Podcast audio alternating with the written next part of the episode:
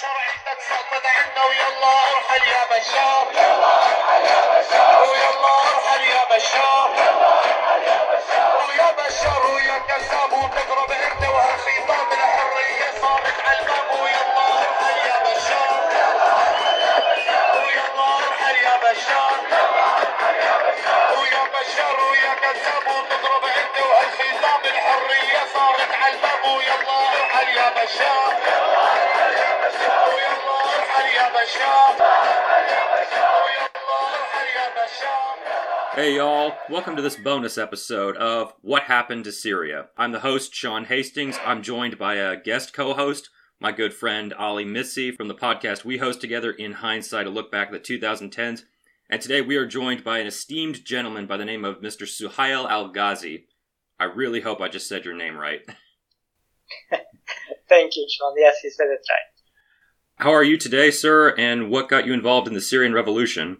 Uh, hi, Sean and and Ollie. Thank you so much for being on your podcast.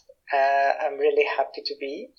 Um, I'm good, and uh, how I started is going back to ten years. Uh, I was in Damascus. I, I'm from Damascus. I was in Damascus when it happened on March 15.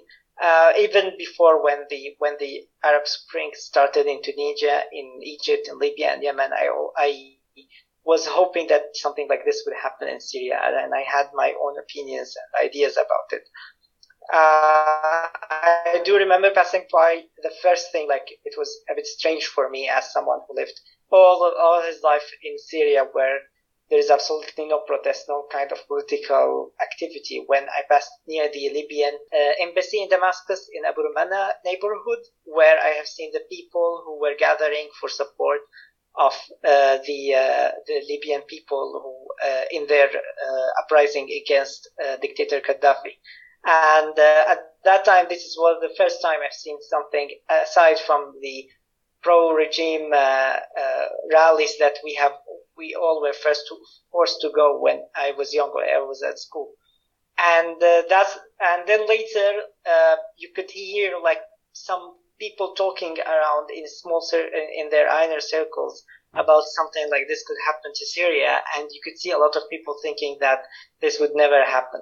March 15 was was maybe just another normal day in the lives of people of Damascus and for me when the when there was a protest broke out in Al Harika in a neighborhood in Damascus following after uh, a police officer assaulted one of the people who, who work in that uh, in that market. Uh, Al Harika is one of the most ancient markets in Damascus city. It's in the ancient uh, ancient uh, city, and uh, and then like just in a matter of maybe 15 or 20 minutes there were almost hundreds of people around. They haven't said anything about like demanding the fall of regime or anything. They were just rem- demanding a little bit of justice, and they were chant- chanting uh, thieves because the police officers, especially in that area, were known to be corrupt ones, and they would, uh, would like raid some of the shops to take some money, or even like you know for what they call it illegal parking of cars or whatever and uh, I was nearby. I was near the area, but I wasn't there. I was like maybe two or three kilometers away, and I heard the news, and I wasn't being able to actually sure about it because at one point, uh, like maybe a week or two before, there were also other rumors that there were some kind of protest in other uh, parts of Syria, but were never confirmed. And uh, that, and, and I heard it, and then actually, like I think two or three hours later, I've seen a video, as I remember, was on Al Jazeera, and I actually like, I was thinking like, this is actually start, this is happening now in Syria, and maybe it's one, and no one is like, you know, chanted anything against the government or or thing, and when the the, the minister of interior came. The people just like you know, he talked to them in a peaceful way, no no threats, and the people maybe after his talking like 10 or 15 minutes ago they left.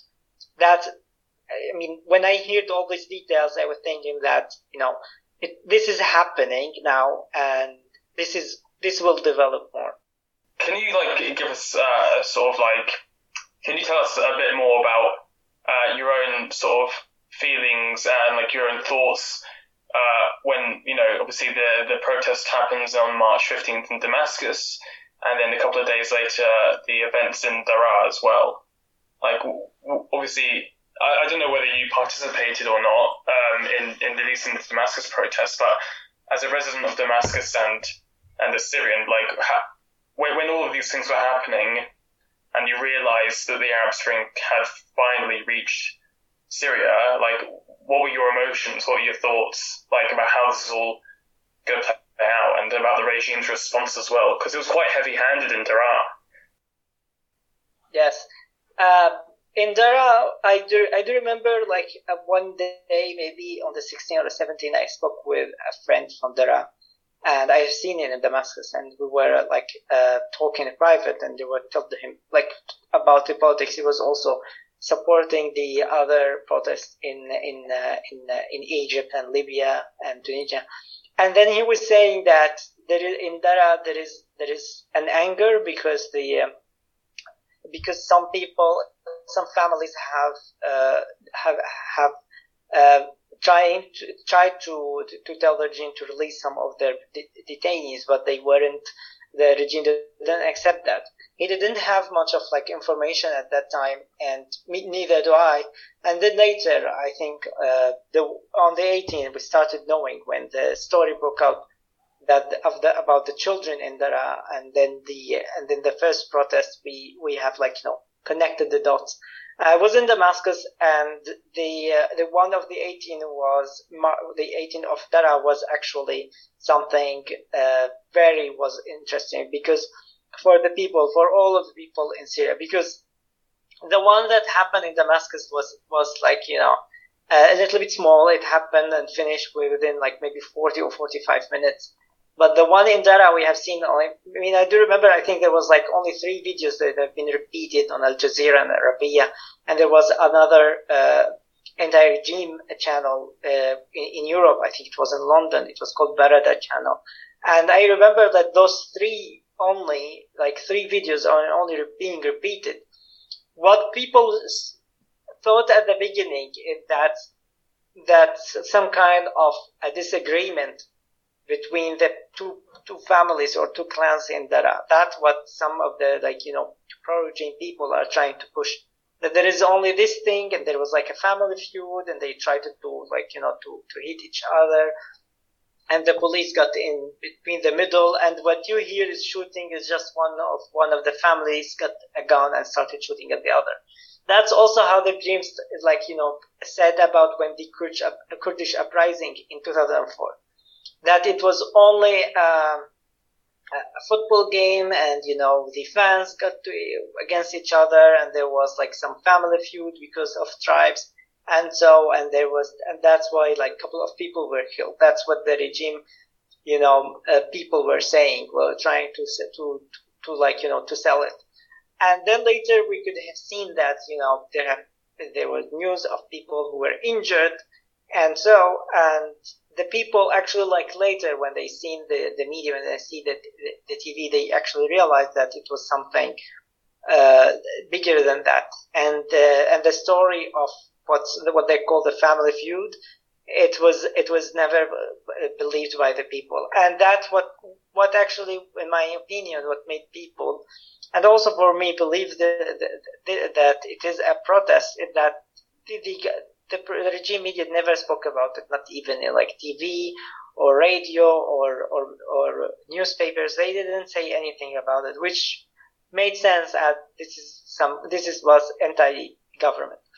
And then later I met the, I met a friend from also from Daraa two days later and he was confirming me and he had, he told me and other friends like, were like three people and he told us that the whole story about how the kids wrote something on the wall and the kids were uh, uh, detained and the families when they try, when they asked the, the, the regime to release it, the, the, the what the what the uh, intelligence commander had told them, and and that they decided to go after the uh, after the Friday prayers to to actually like you know demand uh, demand the, the, their sons to release to be released. And they were thinking of going to the nearby intelligence headquarters but it seems that the, the, the regime knew about that and tried to stop them in the way. That what, that's when we, when we saw that, it, we realized that no, this is not just uh, like, you know, uh, some kind of,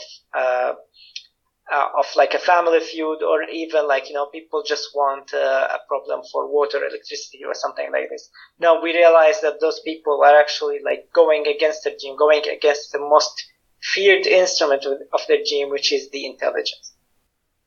And correct me if I'm wrong, but was wasn't this what led to the the standoff at the Omari Mosque a few days later? Yes, exactly. Because the people have they they went back from the protest and there were injured people and there were people who were killed, and then they decided to do a sit-in in Al Omari Mosque. And at that time, the the people uh, when the when the, the when the first two murders were killed, uh, it just united all, all the families, all the people of Daraa, because everyone that you know felt the sorrow of this, but everyone because in Islam and in the in the in the the tradition of people from Syria and even other country, uh, other areas like in Daraa and other areas, is that everyone would go for the for the funeral prayer, prayers. So everyone decided that you know whatever the whatever happened, whatever our about like ideas or opinion about the regime or anything, we have to go because that is something uh, we it's it's our tradition. So people went and they did and they did the prayer and they took uh, the, the martyrs to the and the funeral like it went and then a lot of people decided to go back to the mosque and actually try to like you know do not only some people in their ideas to do a sit-in, but some kind of a small protest. And they decided that to do it from the Omari Mosque because it's it's not only like you know famous in Daraa, it's, it's famous all over Syria because it's one of the most like, it's most ancient mosques. I mean, one maybe the like uh, uh, famous only like not only in Syria but also around like the Arab countries.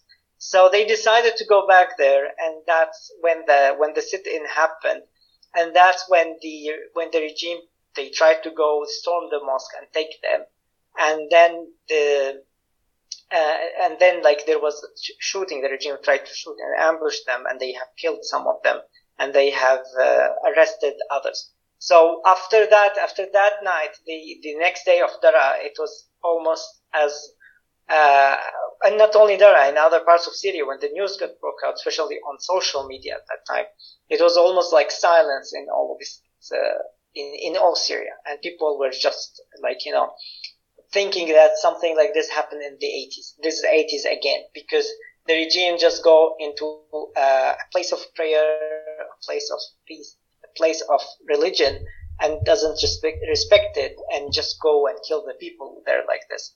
And then, and, uh, and then the next day, I do remember there was a very, there was a small similar a protest that happened in an Umayya mosque, in Umayyad mosque, and uh, and it was like you know it, it ended uh, fast because there were a lot of pro-regime people there.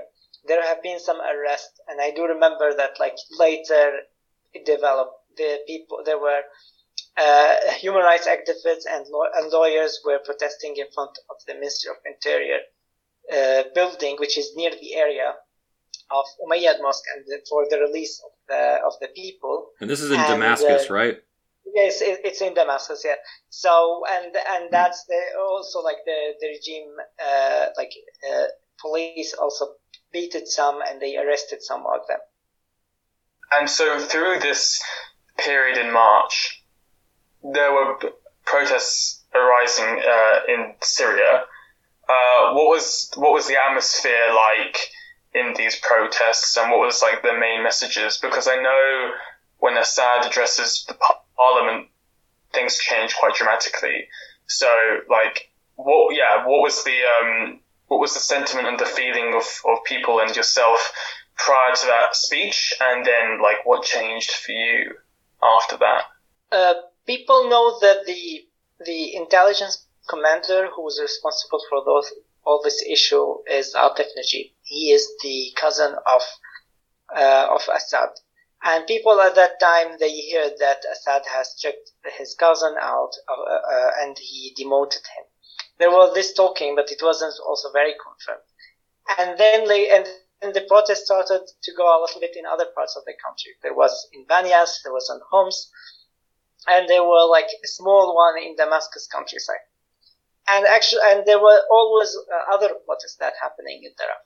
And then later, the, the regime has, like, Assad went to the parliament and people were, thinking, oh, he's gonna at least say, like, you know, there are corruption and we need some, we do have to do some little bit of change and promise, actually promise something.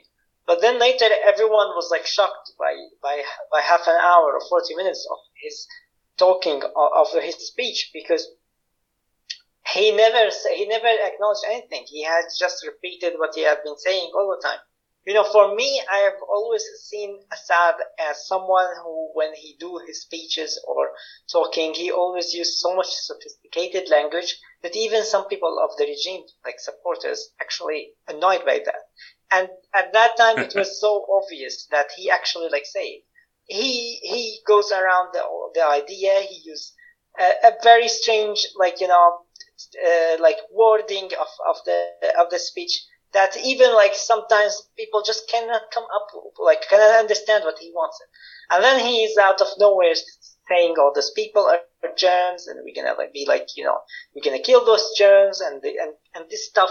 And people were just think like at that time they were shocked that what everything's happened and everything you could have done you can just you can only came up with germs. Like this is this is was like another uh, another signal that he he's like he cannot understand what the situation and he cannot uh, do anything more. So when people hear this and they and they were like, I, I think at that time there was maybe like 20 people confirmed killed throughout the protest.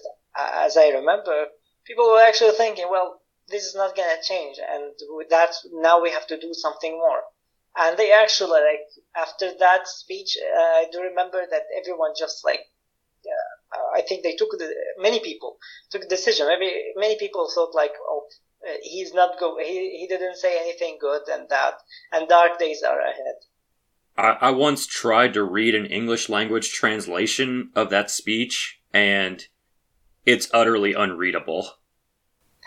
exactly. I mean, I have I have read it when I was uh, like in in the school and in university, and they will put it like you know in the books. And it, i always thought like you know it, this is this is too much and you can no one can understand that especially if you want to put it for a kid for like a 16 or 15 years old kid. Yeah it's the rambling of a desperate con artist. Exactly. Would you agree that like that speech greatly exacerbated tensions and perhaps um, contributed contributed to the uh, conflict that played out afterward Yes, uh, of course. I mean, the people saw it uh, clearly. They were uh, they they were saying it clearly that there is a a, a person speaking and very like disattached from the uh, from the reality, and people were saying in their like inner circles is that he could have done he could have chosen another language. He could have uh, said something different, but but because he didn't say it, he just like you know threw the germs and whatever and like those words.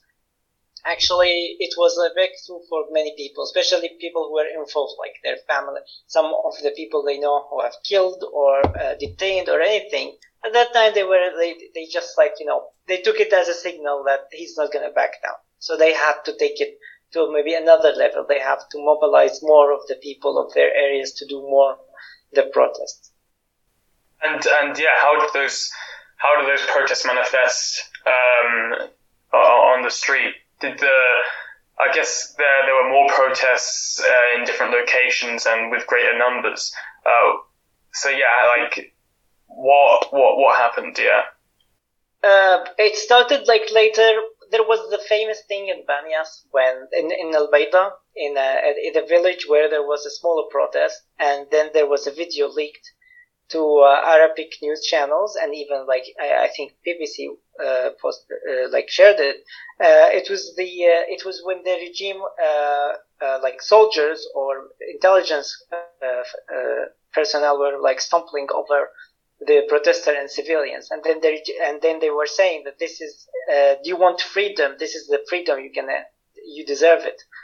And it was a very humiliating one, uh, a very humiliating video, and shocked a lot of people. And it was uh, it, when it was shared, it was said that it's in Al Bayda, it's in Syria, this area is in Homs countryside.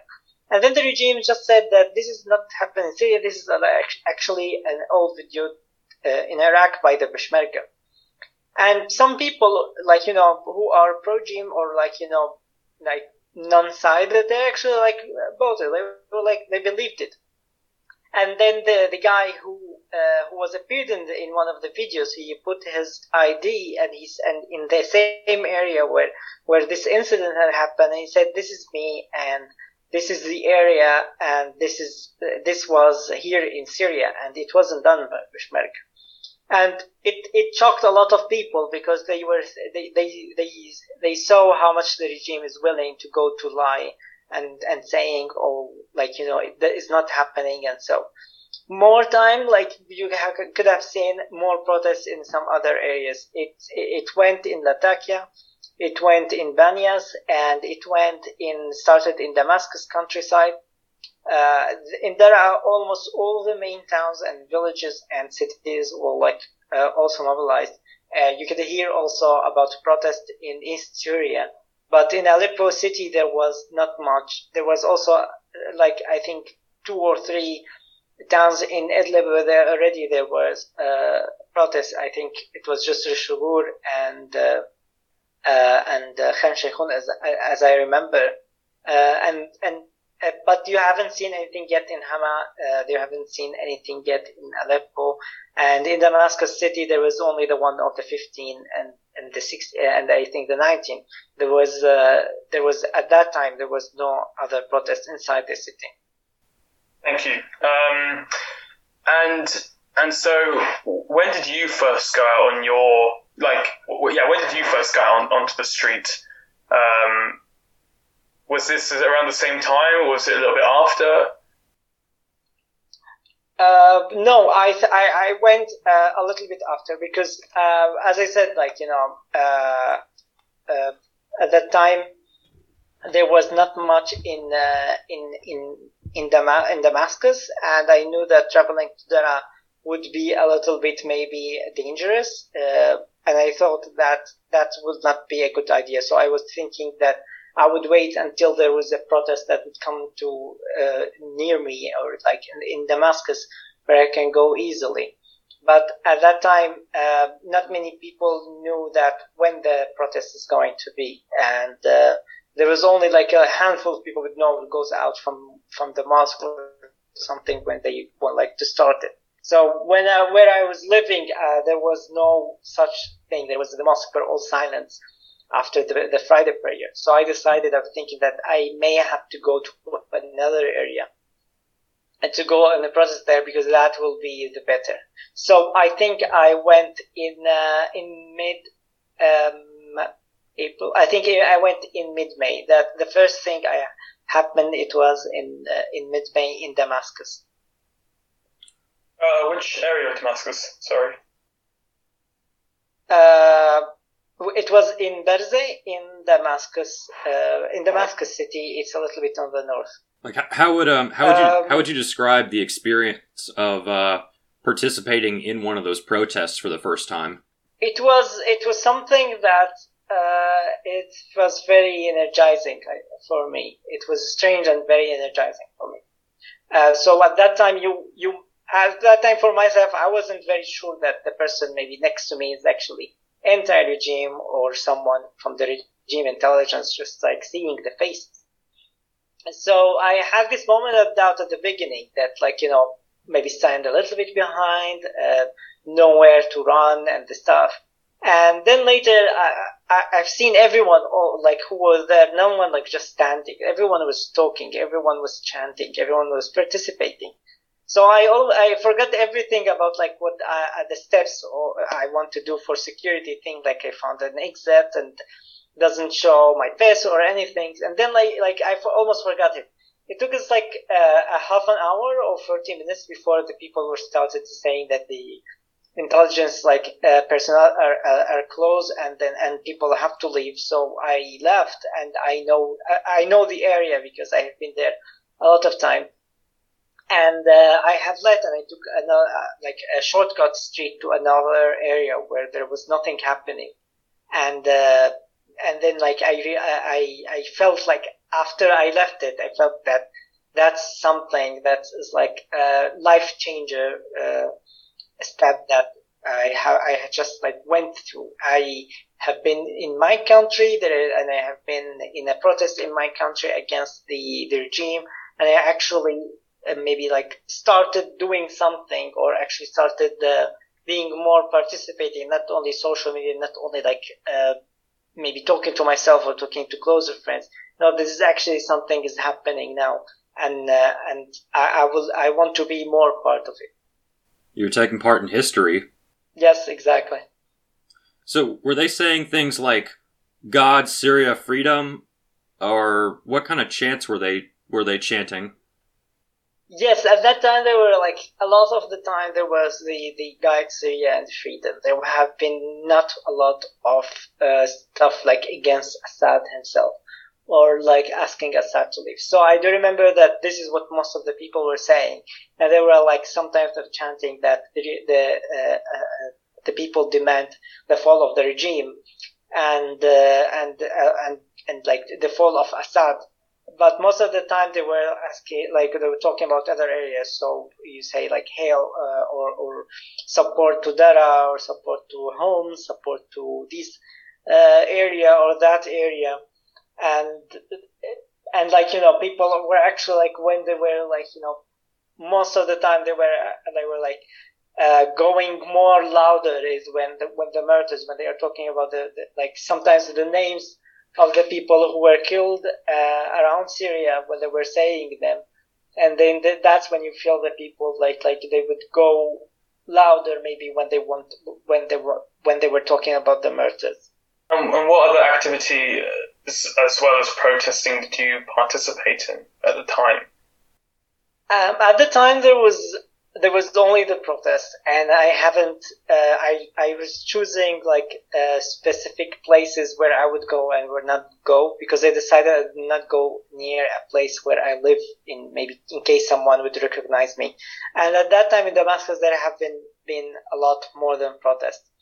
Uh, at that time in Al Maidan, after after a little bit, the, the protests were in Al Maidan neighborhood, in Berze and in Qabun neighborhoods. That's those were the main were the neighborhoods. In we're talking like the the vicinity, Damascus city vicinity. But they're also like in in in Duma, in Harasta, in in uh, in other areas also. If Eastern Ghouta, there were small protests. So I decided that if I would go to protest, I would go to these protests and I realized that just going to the protest and seeing someone and tell him, oh, I want to be involved, that's not to end well because the person, no one is to like, there is no mutual, how do you say, uh, trust between people at that time when it comes to this. So I was thinking that I would go to protest, uh, sometimes and I would, I would like maybe w- wait for an opportunity where I could actually do something. Uh, I tried to see some of my friends and they were also uh, like the same uh, but some of them were like living in other this neighborhoods, uh, so we couldn't like always be going to the same protest maybe together. But at that time, uh, my my my inner circle was was small, and I had and I didn't do any other activity other than protest. Okay, and did you you said you said about your friends? Uh, did I it your friends obviously, like you said, were going on protests as well? Um, what what was their uh, sort of perception of the whole situation? And just uh, something else to add after after that, did you make any friends at the other protests that you went to in other areas of Damascus? Um, no, I haven't made any friends. As I said, like people wouldn't very much be trusting uh, at that time because they knew that the regime tried to infiltrate the the, the protest and, and people who are like behind the protest my friends were having this. My friends were similar to me. They were coming from a middle class family in Damascus, and they have very similar like opinions when it comes to Syria, to a new Syria, and anything. And when it started, also they were uh, when they, they, they protests and in, in, in Syria, they're also saying, oh, we want to do and we have, we want to, to participate. And so, so we sat, me and like four five of my friends, like I trust them a lot because I know them for years. And we decided that, uh, maybe try to see, to see when there will be a protest and then if we want to go to, to this area or another. So we were just like, uh, we were just going to, uh, uh, like on Friday uh, to mosque in, in those three neighborhoods I just mentioned, Al Maidan, Ankhabun, and Berzin. And we were thinking that if we do not know where it's coming from, where, where it will start, then we just go to the Friday prayer in this mosque, in mosques, their uh, these areas, and you have seen something like, you know, we can like, you know, participate in it. And then later, like, we realized there was always, there was also like main mosques in, especially in Al Maidan, that there were always protests, so we decided to, to go there. And then later, one of my friends, uh, through, a, uh, through a, a, friend of him, he was actually tell, telling him that people of his local from Berza, and he was telling him that in Berza there was like, you know, there is talking about the protest at this time, at this date. So, which decided to follow this, uh, like this tip, and, and, and we went and, uh, and participated. Can you describe for the listeners um, what what kind of risks were the protesters taking? What kind of dangers did they face? We've mentioned you've mentioned the regime killing people. Um, at the risk of sounding a little too blunt, when how soon did they start shooting people? I mean, at the beginning in Damascus, there haven't been shooting directly to the protester. There have been shooting in the air. Uh, Berzin neighborhood is uh, is a local neighborhood, a local resident, like you know, who live there. And there is a next to it a neighborhood that informal settlement where many of the people uh, of uh, of the army, of uh, of the uh, of the intelligence, or the police they were living in. So you would understand that this area is actually, you know, uh, a loyalist area that they wouldn't accept those protests nearby and they would try to do something. I'm not talking about sectarian here. I'm just talking that this is area uh, because in, in, like in this area of Damascus, there have been lot, there are other like you know uh, army bases and intelligence bases and so so it, so like I do remember that when the, in the in the in the in this protest in Gaza, people were saying that the, the, the others, the loyalists are gonna come and they're gonna shoot and they will, most of the time they try to arrest people. And be careful not to like, you know, be walking alone, maybe two or three if you are like uh, passing by or leaving the protest so they will not like take you. Wow. And I remember, and uh, and I do remember that later there have been shootings in some uh, other parts of Damascus, in Al Kabun, for example, and also later in Al Maidan. And then I have seen that there was like, you know, uh, how the regime is doing it. So most of the time there will be the protest and uh, coming from a mosque. There will be some people who are supporting the regime. They try to like stop the people uh, sometimes the, the, the imam of the mosque will try to tell the people don't do anything on the mosque. Sometimes they wouldn't do it. And then later they would, people would protest, they would go out. From themselves, maybe they would realize like in 10, 15 minutes they don't need to stay out more and then they will go. Because they, this, at one point the regime was ready always to move, but this like you know it wasn't very like you know starting in every mosque there have been maybe 100 uh, uh, riot police uh, waiting. This which wasn't very happening a lot because there have been a lot of mosques in the same area and almost everyone like would go to the friday prayers so there there so there was the uh, uh, at the beginning there was uh, like you know the the anti-riot police who are like wearing a form of, uh, like uh, no uniform they were just like regular clothes. They would have sticks and they will go to beat like protester. Some of them would have knives. Uh, there there was uh, I remember most in Damascus there have been the use of the tear gas and uh, there sometimes you would hear like shooting in the air but nothing no shooting at the people but then later I've been shooting onto people. There have been also later something, uh, I'm sorry, I don't know how to say it in, in English. It's called like something like a nail bomb. So oh yeah, it from yeah, so you shoot it from a device, and then the like you know the nails would go around. Like an This IED. caused a lot of it. Yes, ex- yes, exactly. So that's what the people with That's I've seen it in Maidan. It was horrible because it was just like stuff falling from the sky. I almost got hit like by, by one, and I've seen people falling by. When when so was that? have. Uh, I do remember at, it was uh, July. That's the first time I've seen I've seen the this uh, this nail thing. In 2011. And uh, yes, yes, July 2011 wow. and uh, yeah, and and so like you know shooting and this stuff, but there was also the regime arresting, and that is something that's the, the worst because uh, because this means that the person the, the the detainee will go to the intelligence and will be tortured and will be probably killed under torture. And also, like you know, they would go to the people. They would go sometimes to the families, friends, and uh, and like everyone this maybe this person interacted with. So that was one of the worst uh, things to happen. And actually, people would say that you know if you just like maybe you got shot or not got shot, but like you got beaten and you just like you know avoided being arrested. That that- that's mean that, that they actually the, the riot police or the or the police actually liked liked you to let you go. Uh, when there was any kind of injury at that time, there had been always you cannot go to the hospitals because the hospitals are like they will report you immediately. Where someone coming with a, with a bullet wound, that's obviously someone who's the protest, so get him. And Wow. people would go sometimes, yeah, and people sometimes go to the private hospitals or uh, in Syria's like you know clinics where doctors would treat them, and also sometimes just go to houses to to like you know to gain this uh, the the medical help they needed. So even from like the earliest days, not even the hospitals were safe. Yes, I mean the the general hospital, like the public hospital, were never safe at all, and no one like you know uh, would think about like you know get shot and go there because maybe people would just be killed there, right there in the ambulance, not like even arriving at the hospitals. Later, some private hospitals, like you know, maybe some of them, maybe there is a doctor and nurse who could provide a little bit. But then later it didn't happen like this, and people were just like doing it at their homes and uh, and the, like doctor's clinic.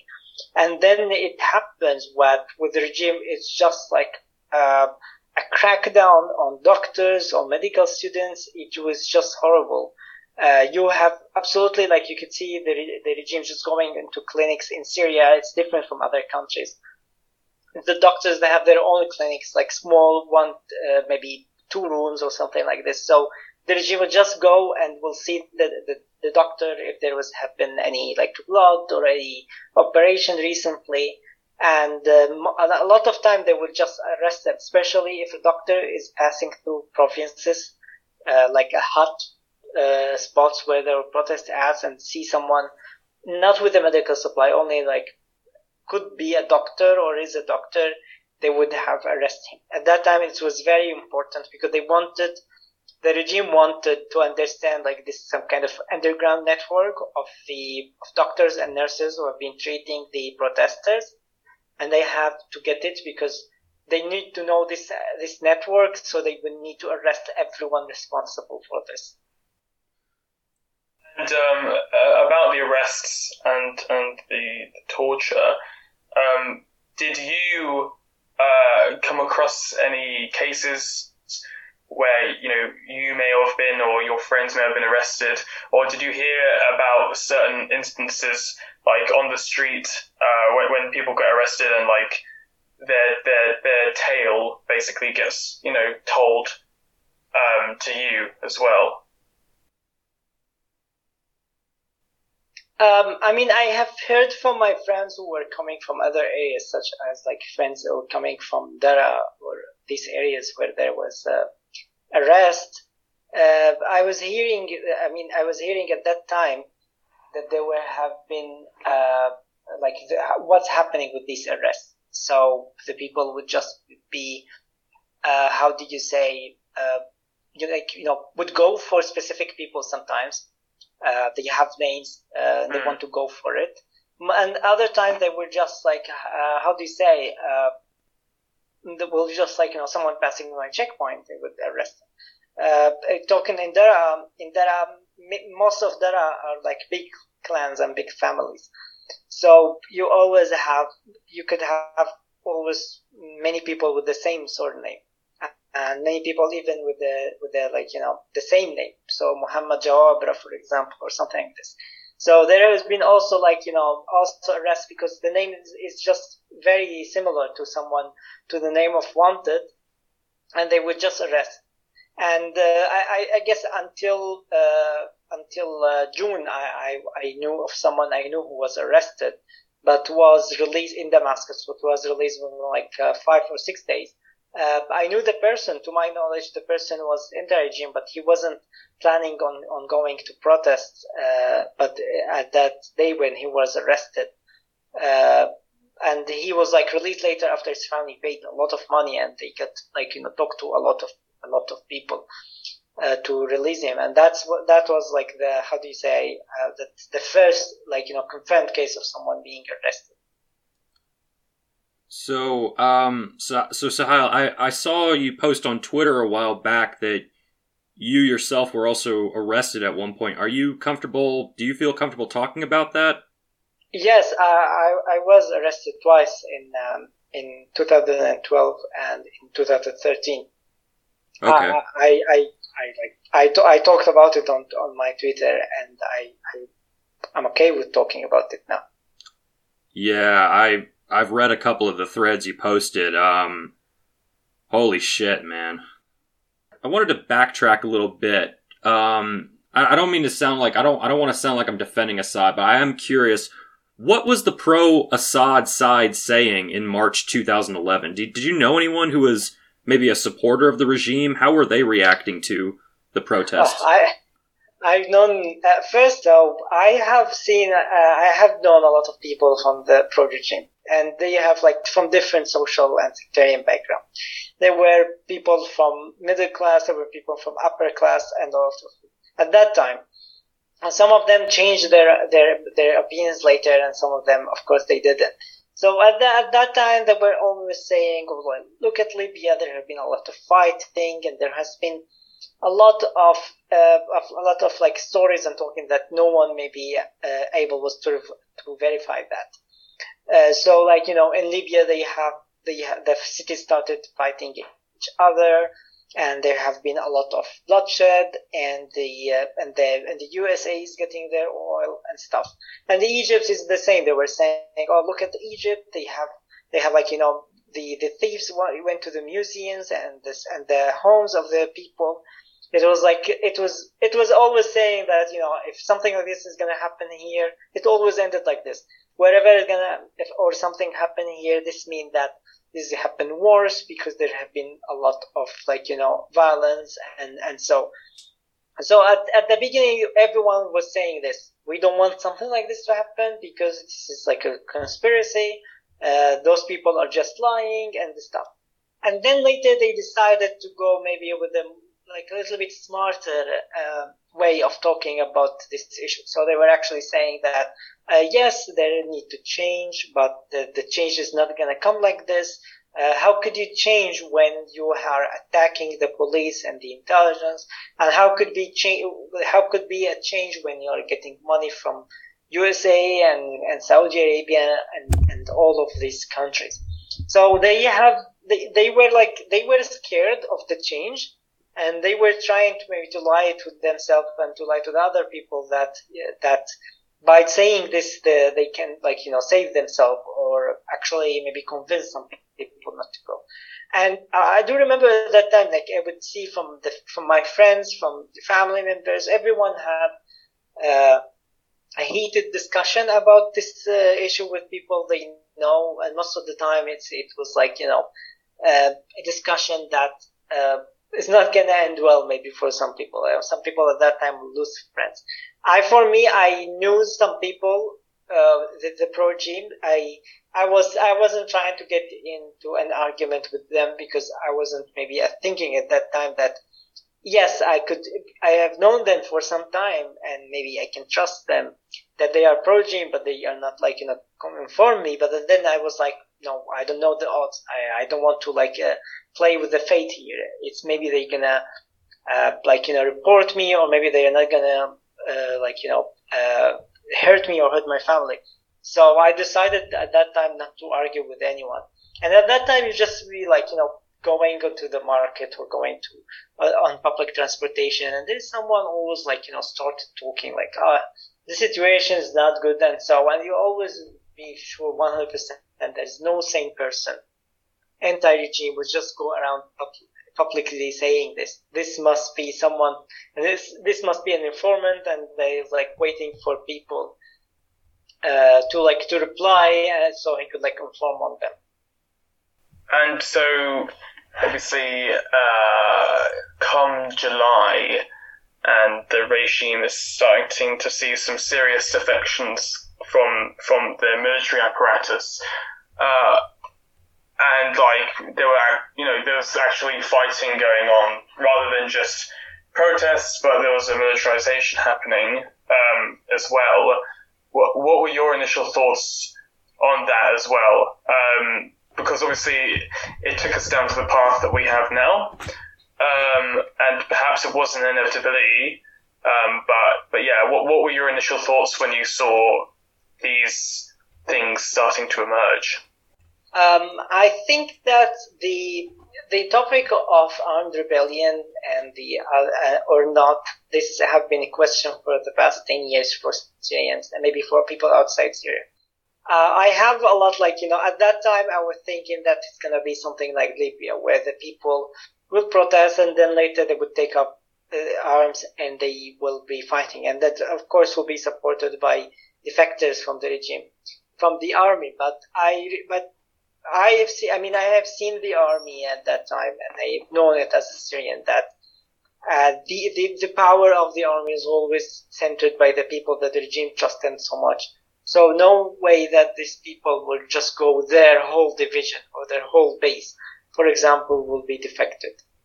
And that didn't sound like you know something that the the, the, the regime officers who have been there for for for years. Uh, they would do something like this.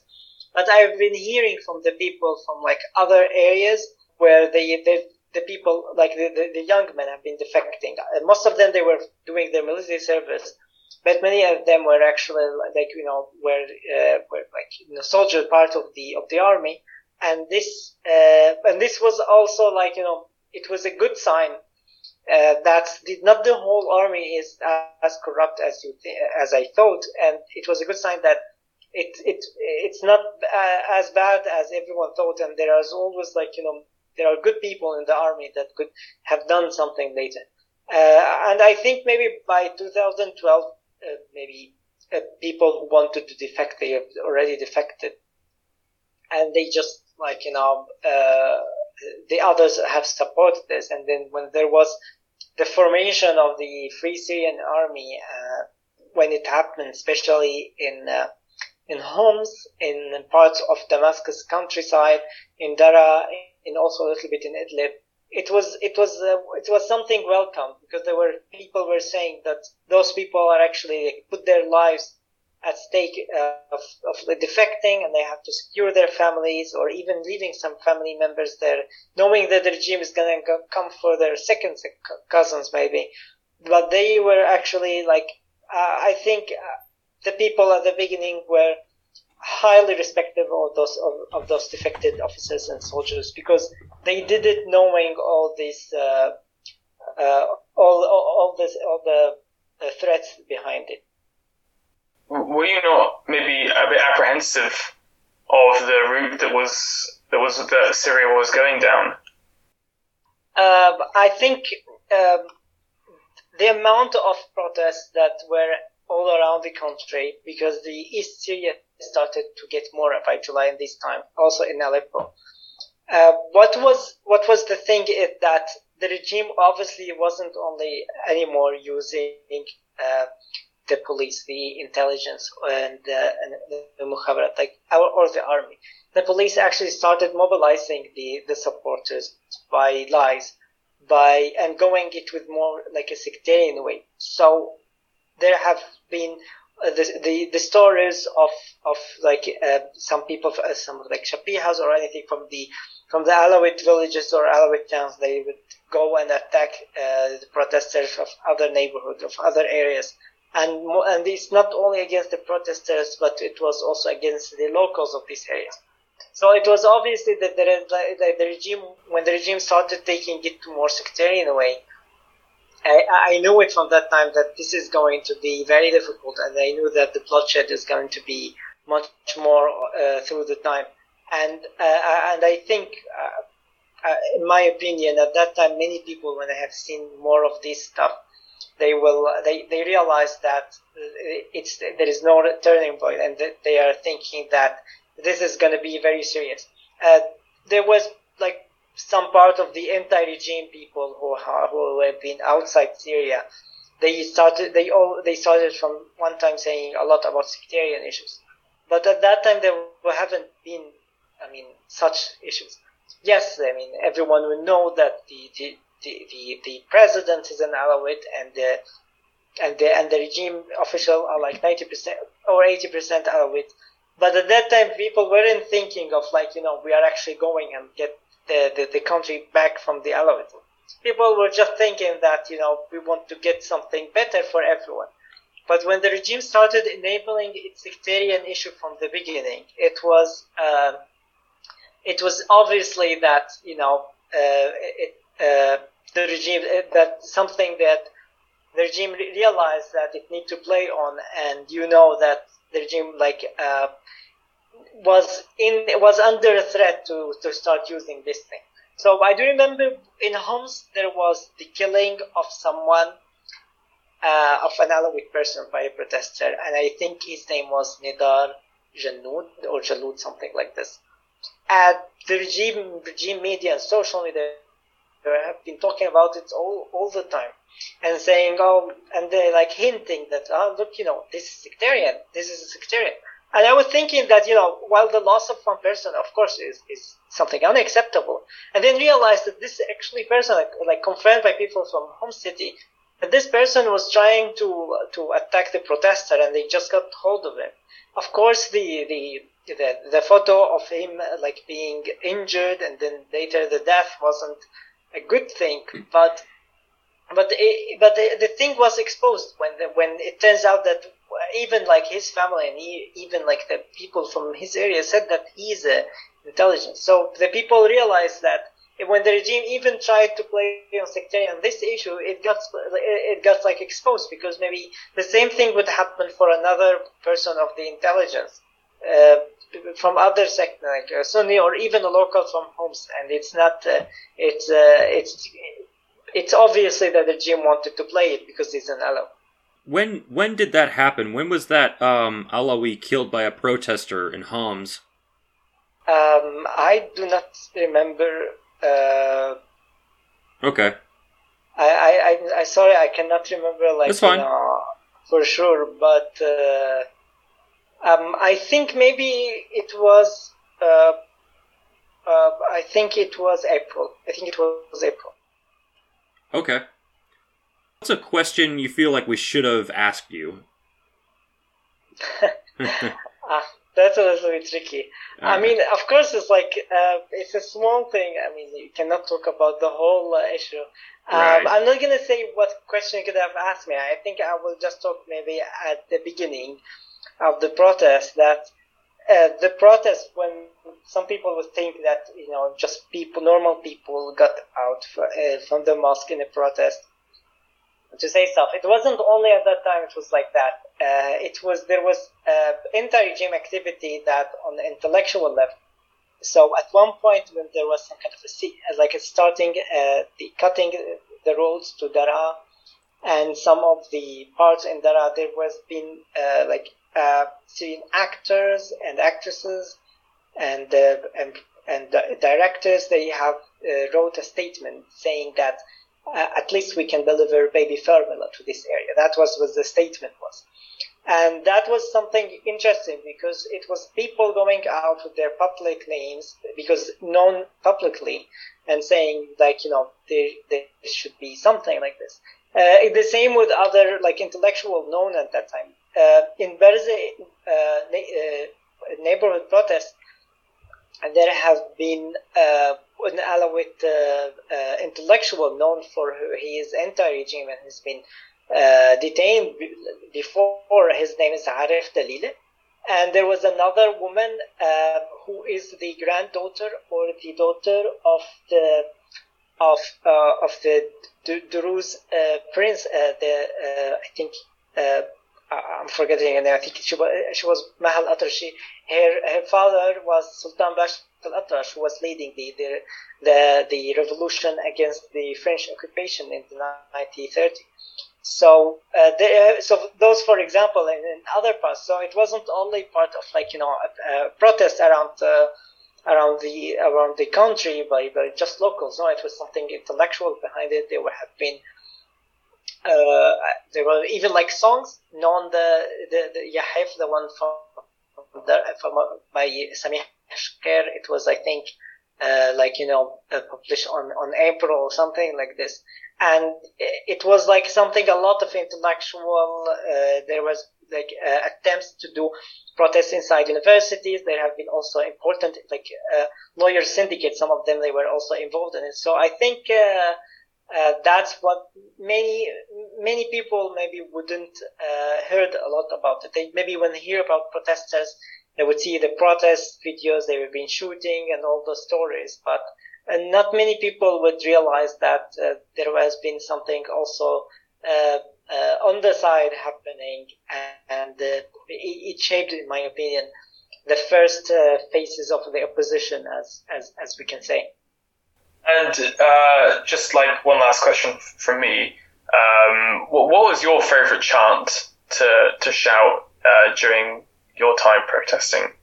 Um, I always like my favorite was when the people were just chanting in support for other uh, provinces or cities or neighborhoods that have been under uh, under attack by the security forces. And uh, so like you know uh, support to Homs support to Dara support to this stuff.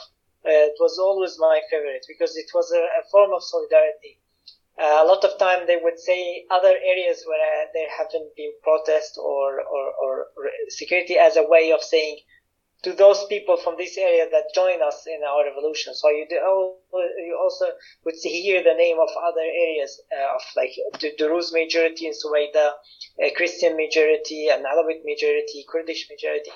So you're always like hearing the people were saying, you know, this area is under attack and then they're asking the others to, to do more, to join the revolution, to, to join the protests with them. That's, in my opinion, was my, was the favorite. And of course, like saying, um, uh, God, Syria, and freedom is, of course, everyone at that time was their favorite. It sounds like that video of Sarout in like 2012 where he was leading that chant. They're going, Oh Dara, Hums is calling, Oh Dara.